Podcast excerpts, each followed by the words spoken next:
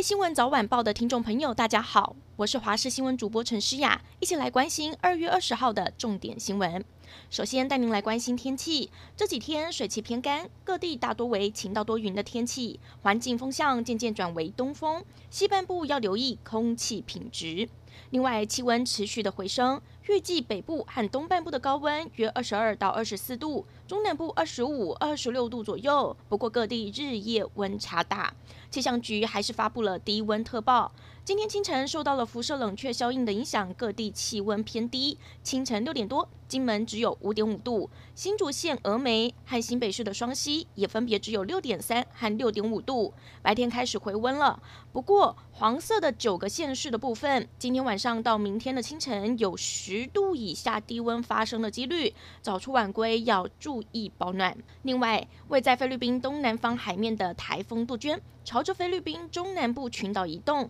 对台湾没有直接的影响，但是预计周2、周3会为台湾带来一些水汽。美国总统拜登团队白宫首席经济顾问迪斯写信给我经济部长王美花，感谢台湾协助解决近期美国汽车晶片短缺的问题。内容指出，期待更广泛的在台美经济关系上紧密的合作。而彭博社也报道，台湾在全球经济中所扮演的角色一直没有引起注意，但是这次因为汽车晶片短缺，凸显了台湾的重要性，不容忽视。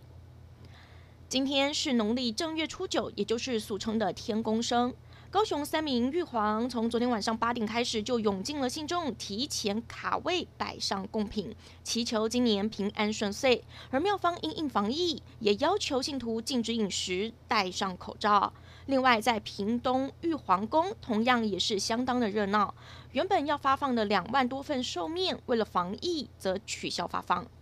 总统蔡英文在今天上午到指南宫参拜祈福，致辞时表示，去年守住了疫情，纾困振兴措施发挥了效果，台湾经济表现不错，连续2年是4小龙第一，去年经济成长也领先已开发国家，股市在开春强劲上16000点，国发会上修台湾经济成长率，他要拜托大家一起和政府努力，一起继续把防疫做好，拼经济。而前总统马英九上午也到指南宫来参拜祈福，和蔡总统一前一后错开，2个人没有遇到。对于高雄市前市长韩国瑜复出做公益，马英九受访时表示，韩国瑜出来走动很正常，不必大惊小怪。媒体追问是否知道韩国瑜要选党主席呢？马英九表示他不知道，台湾是自由的社会，只要是合法活动都不必担心。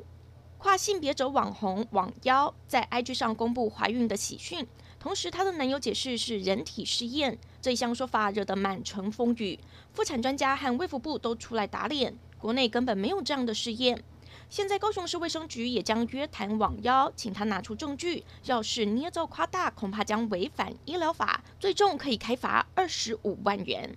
国际消息，7大工业国组织 G7 线上峰会在台湾时间19号的晚间登场，这是美国总统拜登上任后首度与会 G7， 他宣布将挹注40亿美元，大约1130亿的台币给新冠病毒疫苗全球取得机制 COVAX。 另外，拜登也强调会聚焦在全球经济、气候变迁的问题，以及如何因应中国带来的挑战。拜登坦言，和中国的竞争将十分的严峻，也指出必须反击中国政府的经济滥用与胁迫行为，因为这些行为削弱国际经济体系的基础，而每个人都应该遵循相同的规则。另外，这一次的 G7 视讯会议，英国首相强森是轮值主席，这也是英国正式脱欧后首度担任 G7 峰会东道主。强生也呼吁与会领袖支持加快新冠疫苗开发速度，并共同致力于重建疫情后的全球经济。